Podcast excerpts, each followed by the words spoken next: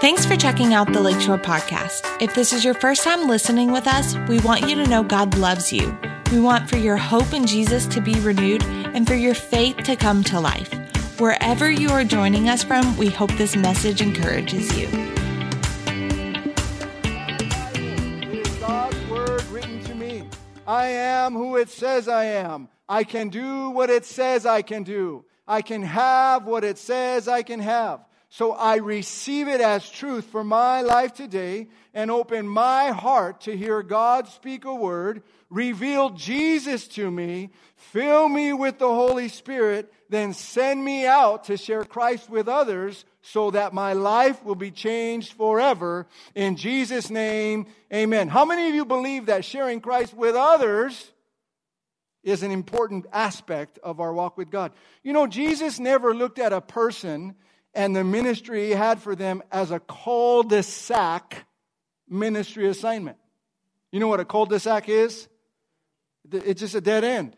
He never looked at people that way. He always looked at people prophetically. In other words, he saw the potential in them, and then he saw the potential that would flow through them.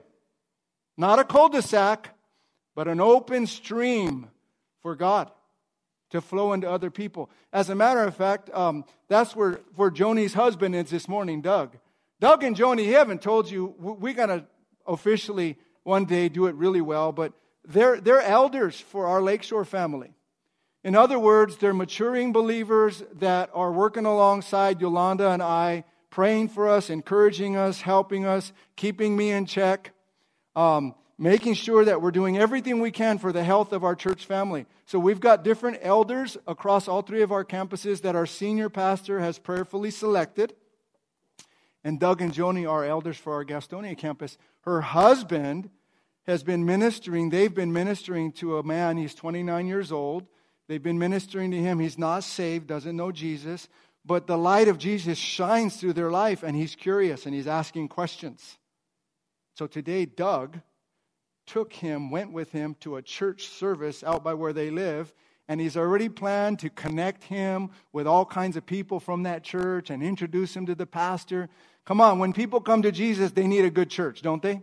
Amen. This is, this is so important. So just keep that in mind. Sharing Christ with others, we're going to get better at that, is such an important part of our walk with God. Well, listen, go ahead. Nehemiah chapter 8. Um, I told you to get there. We've already done our declaration. Listen, real quickly get a burden, make a move, stand your ground, experience the blessing. Those are the last four weeks that we've been on in this series. If you've missed them, I don't have time to go back. Get to our podcast, get to Lakeshore Gastonia, and catch up. I promise they will encourage you and they will challenge you in your walk with God. We've been on a series, we're still on it. It's called A Great Work laying hold of who God wants us to be and what God wants us to do. Be and do. And the be comes before the doing. It always does. It flows from the being. And this series really has been about God using Nehemiah to lead his people in the rebuilding of the walls of Jerusalem. Uh, God's people had been disobedient. They got out of alignment. God allowed them to be taken into captivity by King Nebuchadnezzar and the Babylonian people. They were in captivity for many, many years. And then God moved prophetically through King Cyrus. He released them to go back to Jerusalem. And Nehemiah led a bunch of people in the rebuilding of the walls of Jerusalem. And that was important because the walls around the city served as protection from the enemies. And they weren't going to be as vulnerable if they can get the walls back up. So kind of like that, like God used Nehemiah, God is using us to do a great work. A great work, and that is to partner with Jesus in the building of his church, his house, his family. Not necessarily the building, but the people. When Jesus said, I will build my church, you could put your name in there. What he was saying, I will build Amanda. I will build Mitch. I will build Lacey. I will build Heather and Mark. I will build them. I'm going to work in them. I'm going to build them up. I'm going to strengthen them. I'm going to encourage. I'm going to protect them. I'm going to put my spirit in them. And so when we go to work with Jesus in the building of his church, we're, we're after a great work because people need a place where they can be cared for, where they can be loved, where they can be discipled, where they can grow as people of God. So today, we're starting part two of a great work. A great work, part two, and the subtitle is Spiritual Reform. Spiritual Reform. The book of Nehemiah is not just about rebuilding physical things like the temple or the house of God and the walls. Those were physical. But more importantly, the book of Nehemiah is about the spiritual reform and the spiritual renewal of God's people. Now, I want you to really tune into this because if you need a breakthrough, if you need to go further in life in your relationship with God, this message is for you. If you need a change for the better in your life, I believe this message is for you. If you need God to do something new in your life, spiritually, that's going to affect your everyday living, you and your family, I believe this message is for you. If you need a new level of faith, if you need a new level of hope, a new level of peace, I just believe with all my heart. I came this morning believing that this message is for you. You got to tune into this message. Nehemiah chapter 8. I'm going to read verses 1 through 12. Lean into it with me. All the people assembled with a unified purpose. Say unified purpose. Come on, unified purpose. At the square just inside the water gate.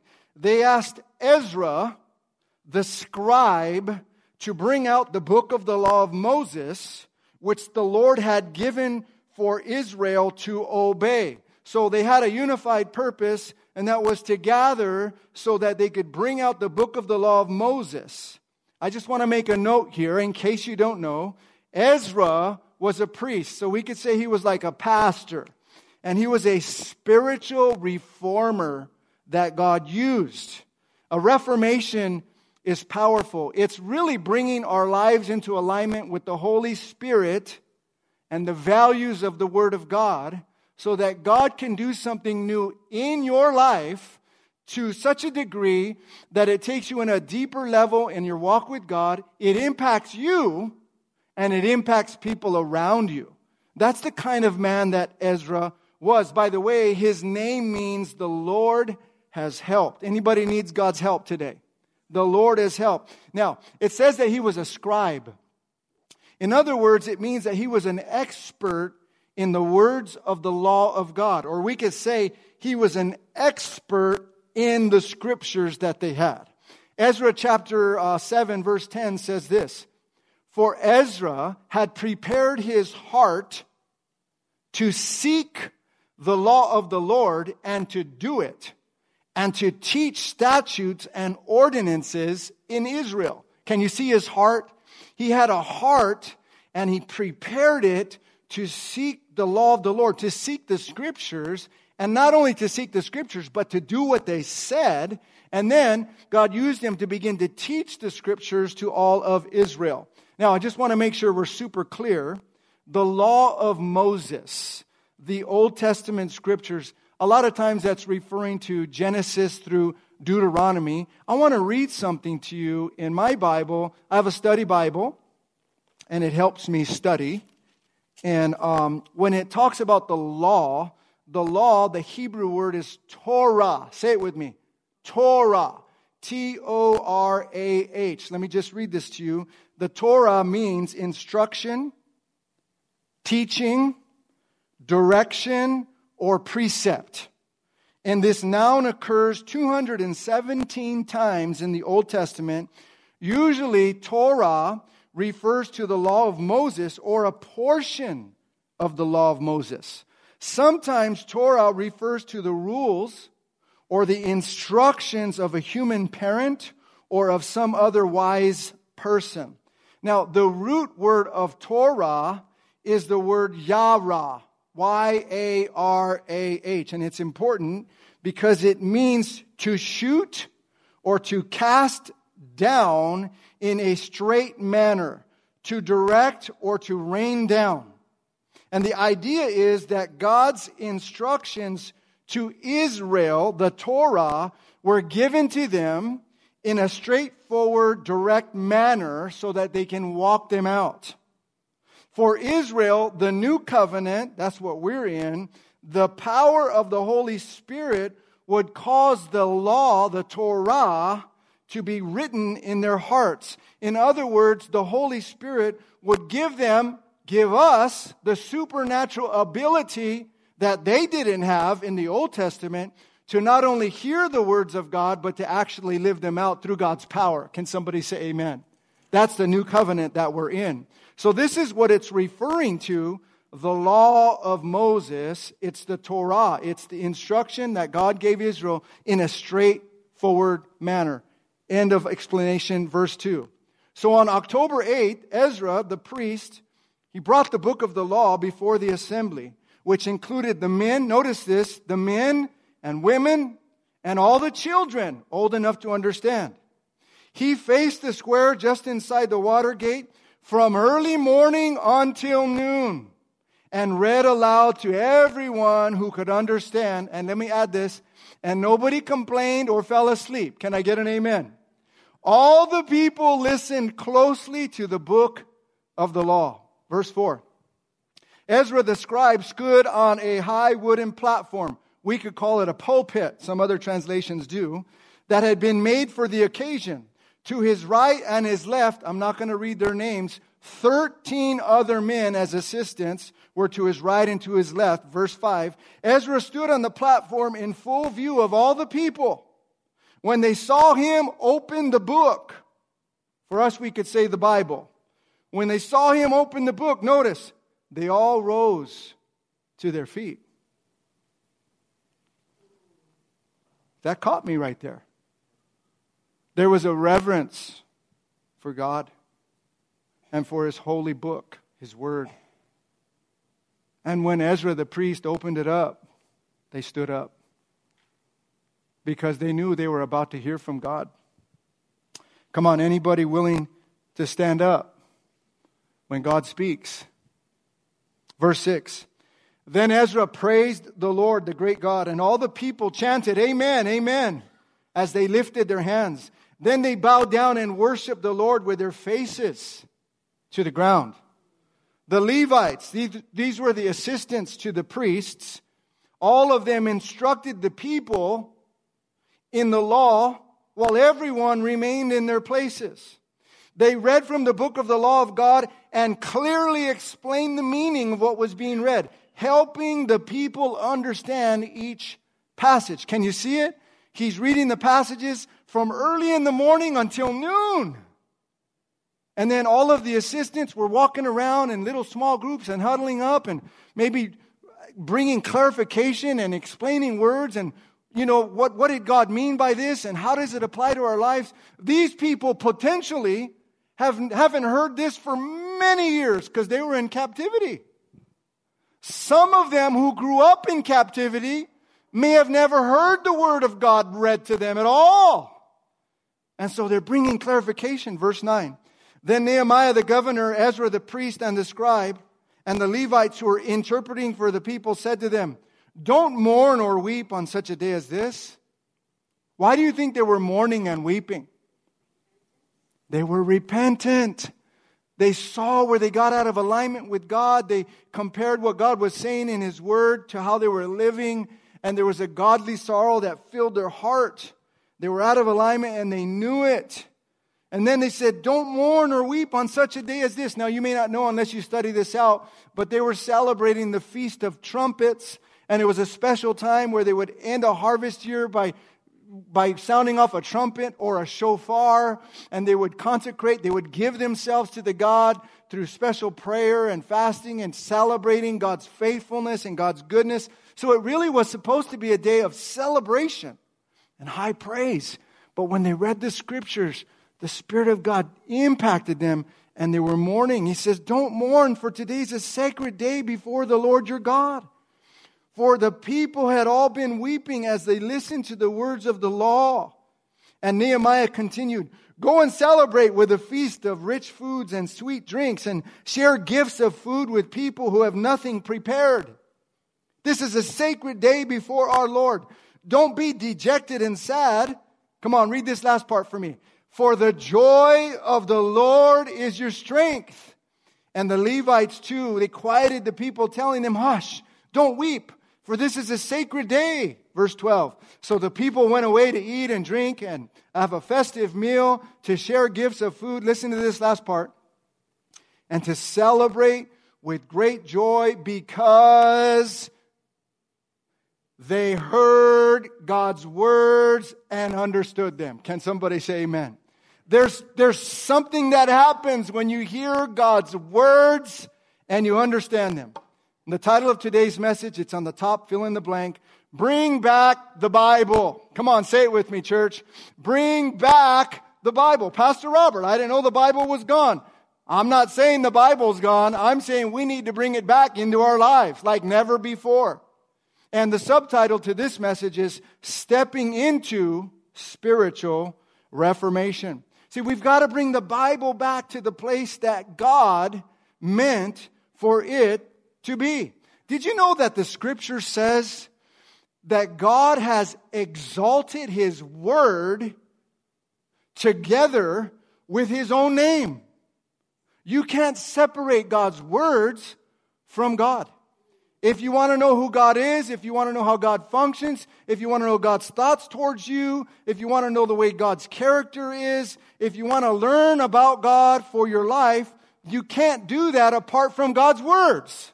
And so he says, I've exalted my word, the scriptures, the Bible, these 66 books. I've exalted it right there together with my name. My name and my word are inseparable. They're one together.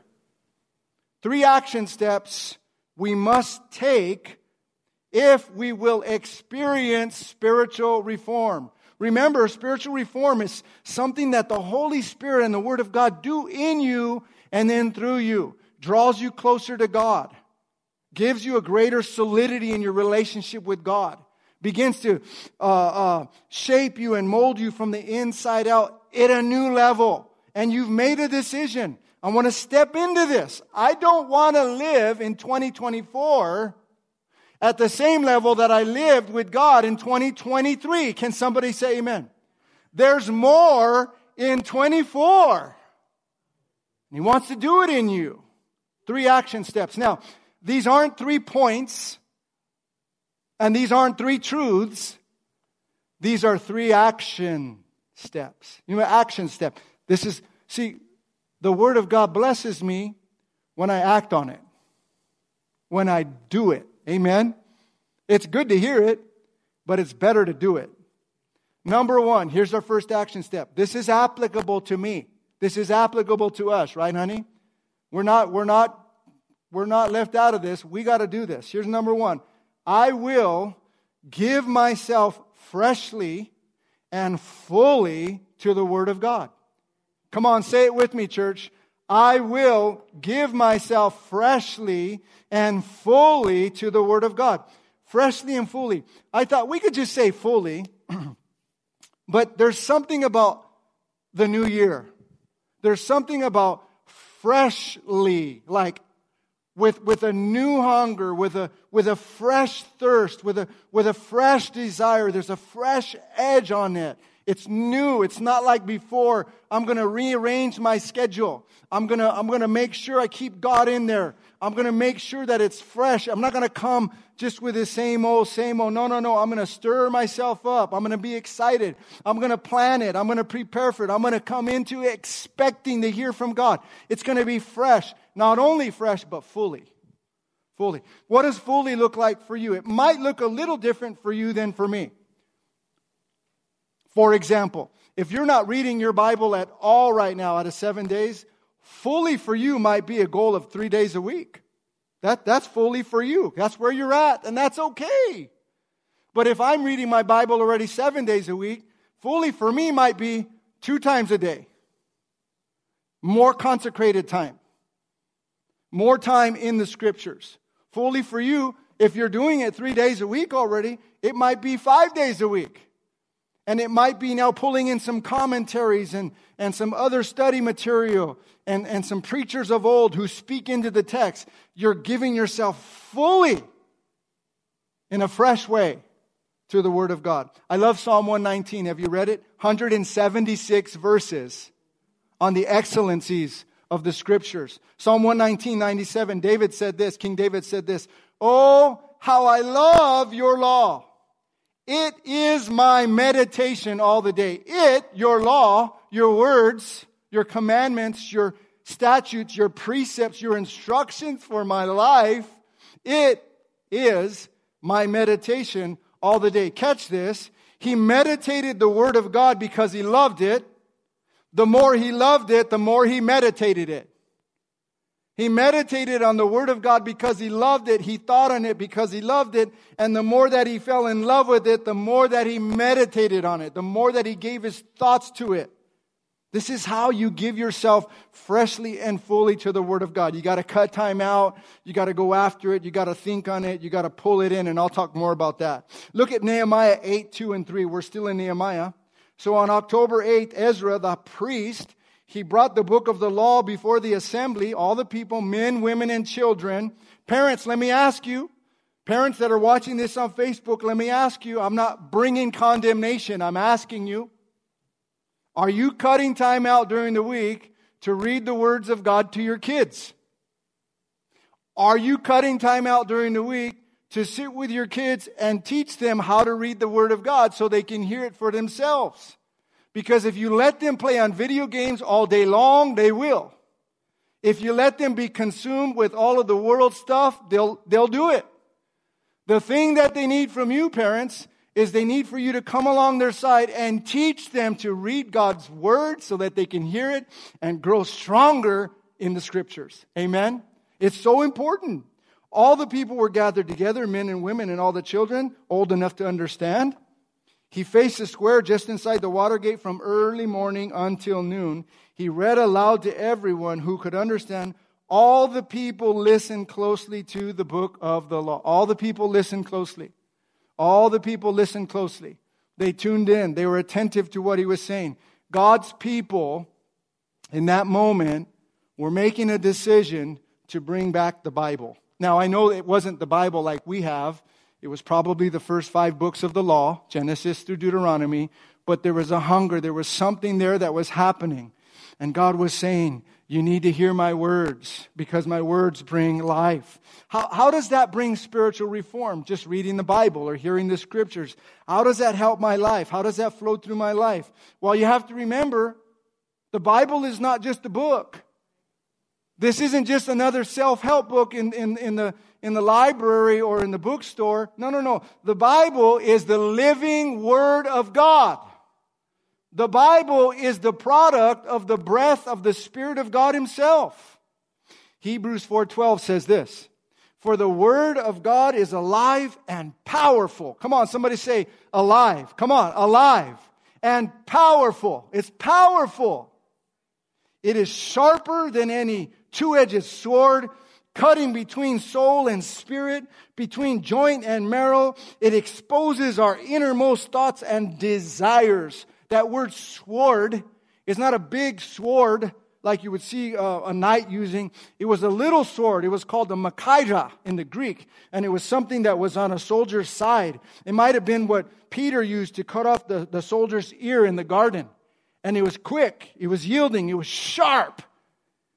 Two edges and is saying the Word of God does surgery on you and I spiritually and helps us to discern how we're living. Are we living in the soul with our flesh, with our humanness, or are we learning to live in the spiritual realm and really depend on God and chew on God's Word so that it brings us to the place where God wants us to get? He brings this spiritual surgery on us through His living Word. It's spiritual. It's not just a book. Second Timothy 316 17. Powerful. You probably know it.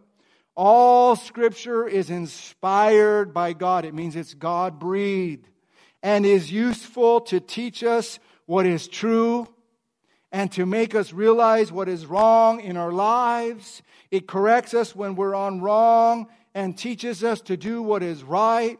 God uses it to prepare and equip his people to do every good work. Parents, do you ever wonder if your kids are alone and they're going to do what's right? Do you ever wonder if they're going to be protected from doing what's wrong? Listen, if you want to begin to really pour into them so that you don't have to be concerned about that, oh, teach them how to read the scriptures. Teach them how to pull in the Bible. Teach them how to chew on the words of God. Teach them that this book is God's special book. This is the very heart of God for their life. Adults, this is for us. We need this more than anything. It teaches us what is true. The enemy wants to do everything he can to deceive you, to get you to think that you can find and make your own way, that you'll be okay without God. You don't need the scriptures. That's a lie. The biggest plan the enemy has, I believe it's these two areas.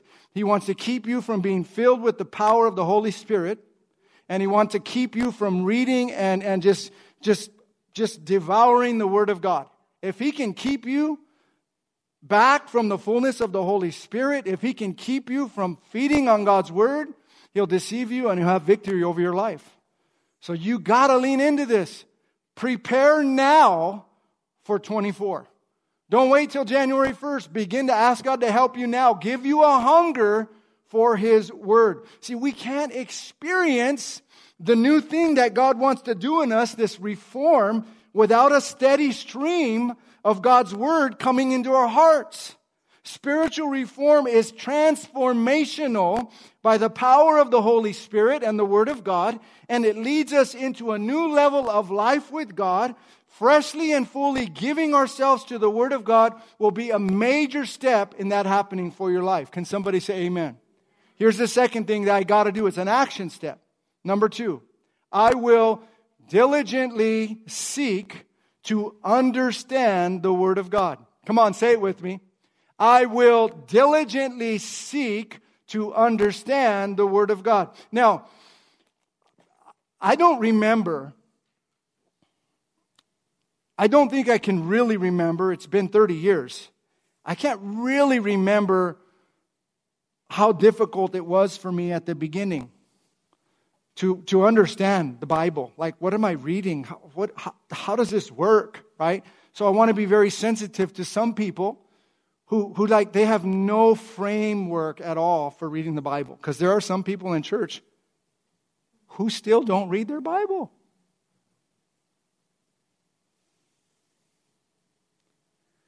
The greatest thing that I can do for you as your pastor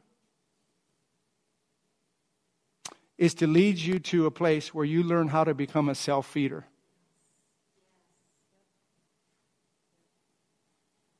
If I can do that, the Holy Spirit will do something in you that will just blow your mind. So I just want to be sensitive. If you have no idea on how to begin to read your Bible, come this Wednesday so that I can show you, give you some steps at least. Because God wants to bring to you an understanding of His Word. He gets down to our level and He'll speak to us and teach to us in ways through His scriptures that we can understand so that we can live it out and we can experience the benefit from it. Look at Nehemiah 8 8. They, the leaders, read from the book of the law of God and clearly explained the meaning of what was being read, helping the people understand each passage. Understand means to discern, it means to perceive, it means to know with the mind and the heart and the spirit what God is saying. Every follower of Christ is to get to a place where they have a heart to read the scriptures with an understanding that comes from the Holy Spirit. This will be a blessing to you, it will be a strength to you. It will be so empowering to you. Pastor Robert, is, is it just the Bible? You just want me to read the Bible? Why? Why? It brings such a power. Let me just tell you, though, the Bible isn't just about learning how to live right. The Bible really is a book about Jesus. From Genesis to Revelation, it's about Jesus. The more you read the Bible and the more the Holy Spirit begins to unveil and unlock Jesus in the scriptures, the more understanding, the more revelation you have to follow Jesus and to live with Jesus. Notice John, the book of John, chapter 5, verse 39. Jesus said this He said, You search the scriptures, for in them you think you have eternal life. Now let me pause. He was talking to some religious leaders who were searching the scriptures, obviously the law, the Torah. He's saying, you search the scriptures because in your searching the scriptures, you think you're going to find eternal life. Like, because you're doing it, because you're going after it, because you're obeying, you think you're going to find, you think that in and of themselves, the scriptures are going to give you eternal life. That's not true. Listen to what Jesus said.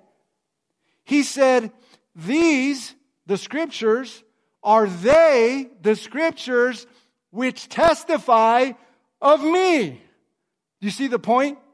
When we're reading the scriptures, when we're going after the word of God, what happens is the Holy Spirit begins to unveil Jesus.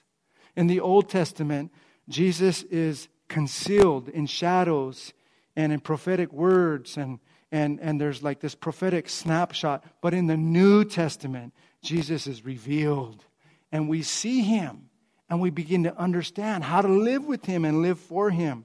Now, I want you to know this. The Greek word translated search in John 5:39, you search the scriptures. This signifies a strict, close, diligent examination or curious search, the kind men make when they're seeking gold or hunters make when they're in pursuit of game. We must not be content with giving a superficial glance to one or two verses, but with the candle of the Spirit, we must deliberately seek out to understand the meaning of the word. This is how you put action step number two into practice. You search, you seek, you examine. The Holy Scriptures require searching. Much of it can only be learned by careful study. There's a milk for babies but there's also a meat for strong men and women of God. And the person who merely skims the book of God will not pull everything from it. We must dig and mine until we obtain the treasure. The door of the word only opens to the key of diligence. The scriptures demand to be searched. They are the writings of God, bearing his divine stamp the Word of God will repay your searching. It is full of surprises. Under the teaching of the Holy Spirit, to the searching eye, it glows with the splendor of revelation, like a vast temple paved with gold and roofed with rubies, emeralds, and all manner of gems. There's no merchandise like the merchandise of the scriptures. Finally, the scriptures reveal Jesus no more powerful motive can be urged upon Bible readers than this. He who finds Jesus finds life. He who finds Jesus finds heaven and all things spiritual. Happy are they who, in searching the Bible to understand it, discover their Savior. Can you say amen? There's something to diligently. I can remember I'm still desperate. I'm desperate for God. I'm desperate for God to help me, to speak to me, to transform me, to shape me, to use me. I need His wisdom. I need His power. I need His help. I, I need His word and His spirit to keep me from temptation and from sin. I need freedom in certain ways of my thinking. I need God's word. I'm desperate. When you're desperate for something, you'll get there. When you're desperate for someone, you'll get there. You'll make it. I'm up early. I've always been an early riser. If you're not an early riser, that's okay. But I can remember when I first got saved, I'm up early, it's dark, and Yolanda's still asleep. Everybody's asleep. I'm up early, four o'clock, five o'clock. I'm, I'm searching the scriptures. I'm seeking God. God, I need your help. God, speak to me. There's bondage in my life. I'm addicted. I'm messed up. I need transformation. I need your power. Hide your word in my heart. Keep me from sin. Show me who you really say I am. Help me to live according to your word. Your word brings life. Your word brings power. I'm desperate for his word. Come on, anybody desperate for his word? Don't be one of those Christians, oh, I've been there, I've done that, I know, I know. Promise you. Promise you. Jesus is waiting for you every morning wanting to speak life, speak hope, fresh wind, fresh power, fresh anointing, wisdom for your kids, wisdom on how to break through, wisdom how to stay free of smoking. Amen? Three weeks, no smoking, Judy. Praise the Lord. That's a miracle. He wants to set you free, men, from pornography if you're stuck with pornography and you, as much as you try, you try, you try. Listen, I know what you're talking about. I've been there. You try, you try, you try, and the enemy keeps pulling you back, pulling you back, pulling you back. You need a supernatural breakthrough, and it comes through seeking God and the Spirit through His Word. It's the only way it comes. Diligently seek to understand the Word. Here's the third action step I will purposefully apply the Word of God to my life. Come on, say it with me, church. I will purposefully apply the Word of God to my life. Look at Nehemiah 8:12. And John, you can come up now. We're going to get ready to lean towards some more worship. Nehemiah 8:12, this is what it says. So the people went away to eat and drink at a festive meal to share gifts of food. I love that part. Amen. Anybody like that part? Sounds fun and to celebrate with great joy because they had heard God's words and understood them. The entrance of your word gives light. Hallelujah. The entrance of God's word gives light. The darkness, the confusion, ambiguity, the hesitations, the question marks, man, that just, that just dissipates in the light of the Word of God when it comes into your heart and into your spirit. This is what we need, friend.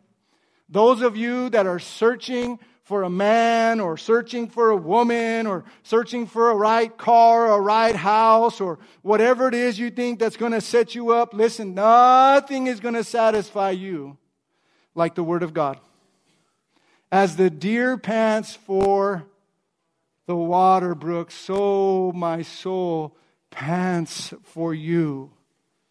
Now that they understand, all these people, they can apply the words of God to the everyday living. This is exactly what God told Joshua to do when he was taking over for Moses. Joshua chapter 1 verse 8. It's not on the screen. I don't think it's going to be in your notes. I don't remember. Listen. Joshua's going to step in for Moses now. He's got to lead all of God's people into the promised land. One problem enemies in the promised land.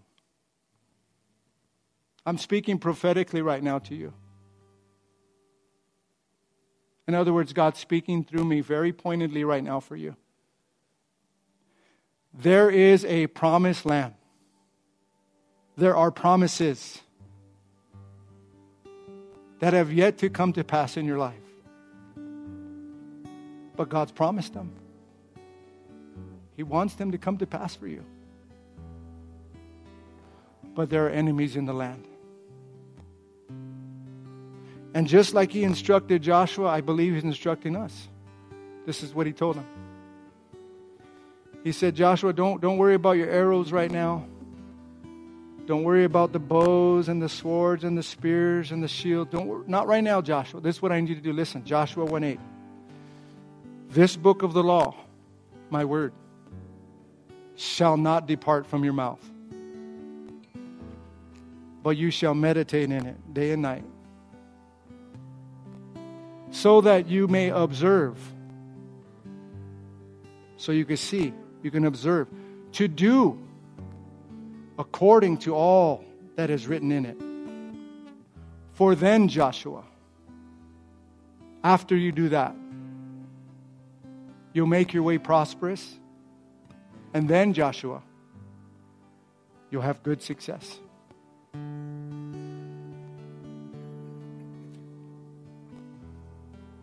There's a difference between good success and the success of the world. God wants you to have good success. The word meditates, that's the same word that David wrote in Psalm 1. You know it? Blessed is the man who walks not in the counsel of the ungodly, nor stands in the path of sinners nor sits in the seat of the scornful. But his and her delight is in the law of the Lord, the Word. And in his law he meditates day and night.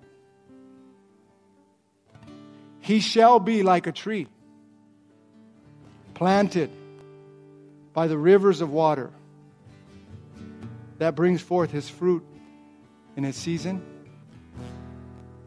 whose leaf shall not wither. And whatever he does, whatever she does, will prosper. Meditates.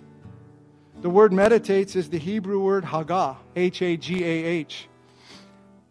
And it means to quietly repeat the words of God over and over to yourself, and over your life, and over your kids, and over your family, over your business, over your house.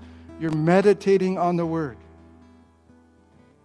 You're speaking God's promises over you. And as you're doing that, supernaturally, the Holy Spirit, He's painting pictures of the victory that already belongs to you as you begin to step into what God has for you. That's exactly what God told Joshua to do. And when you read the story, you see that Joshua did it. And he caused people to receive God's promise.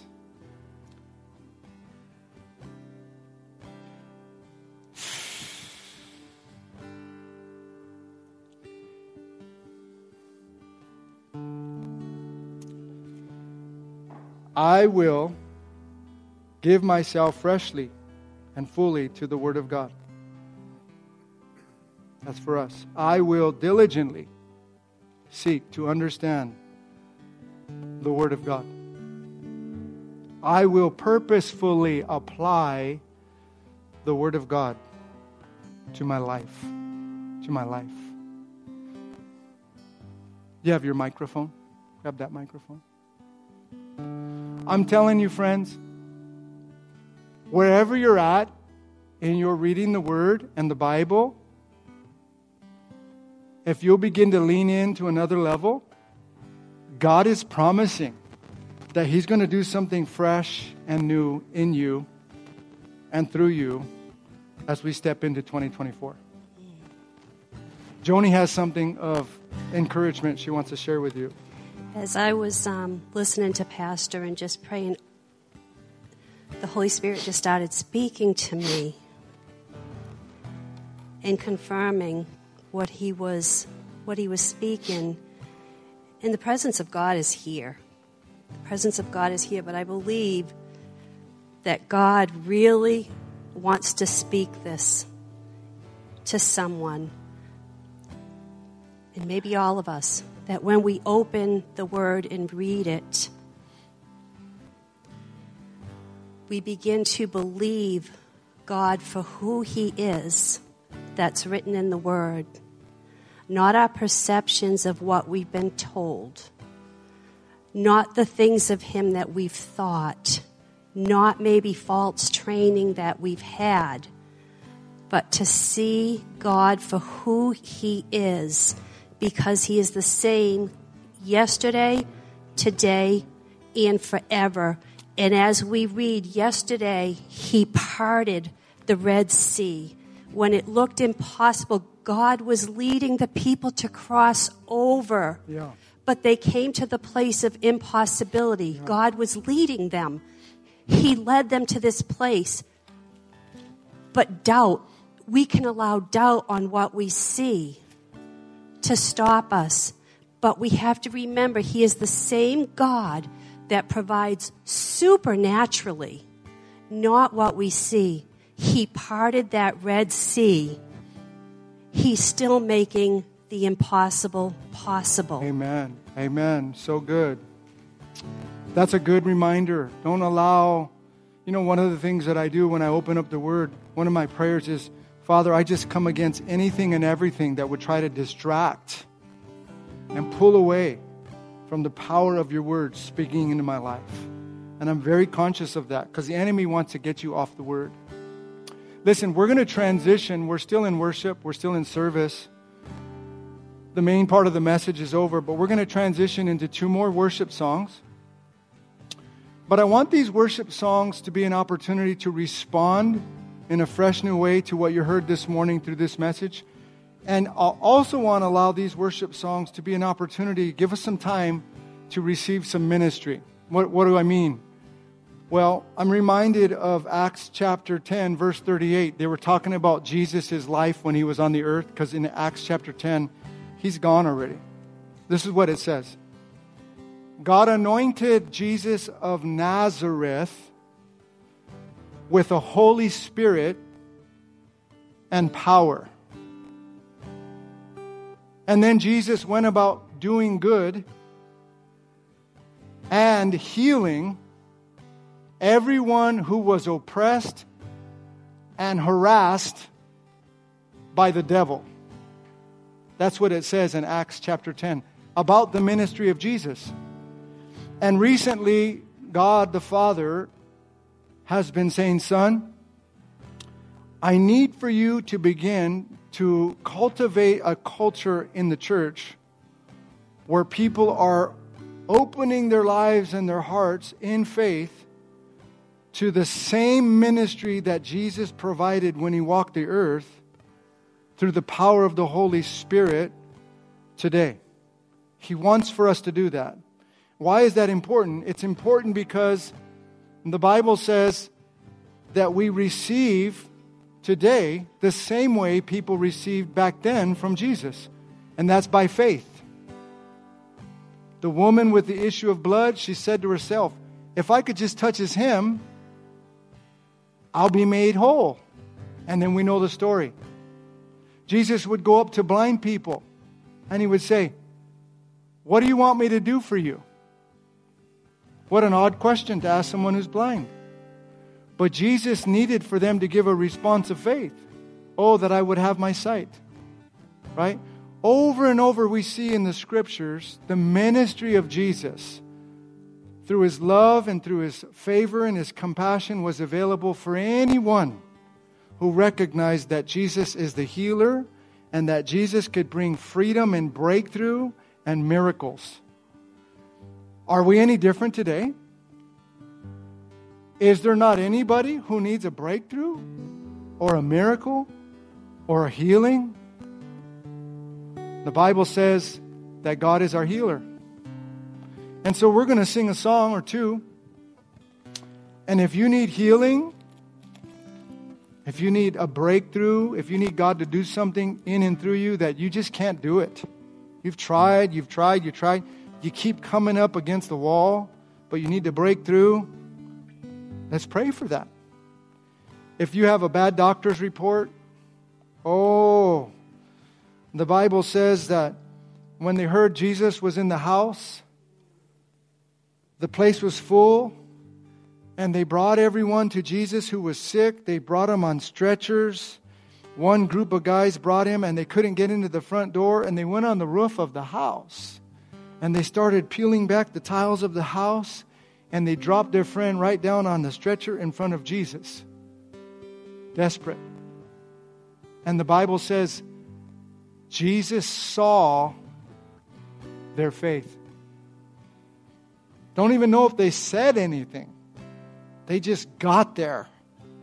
And that was an expression of their faith in Jesus and his ability to heal that man their friend. And he did.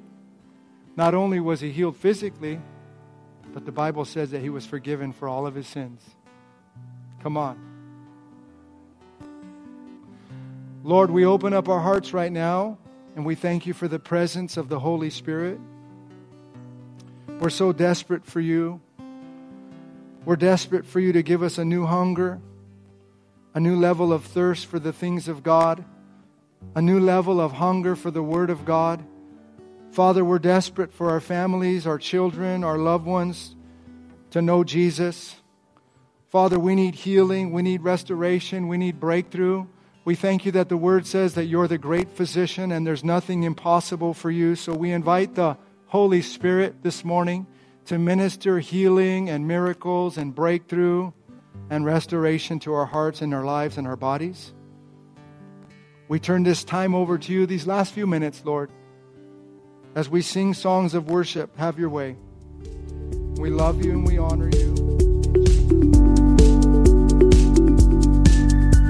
Thanks again for listening. To hear more messages like this one, make sure to subscribe and check out our podcast channel for more messages. If you like what you're hearing, share it with your friends. For more content from Lakeshore and information on services, check us out at lakeshorecf.com.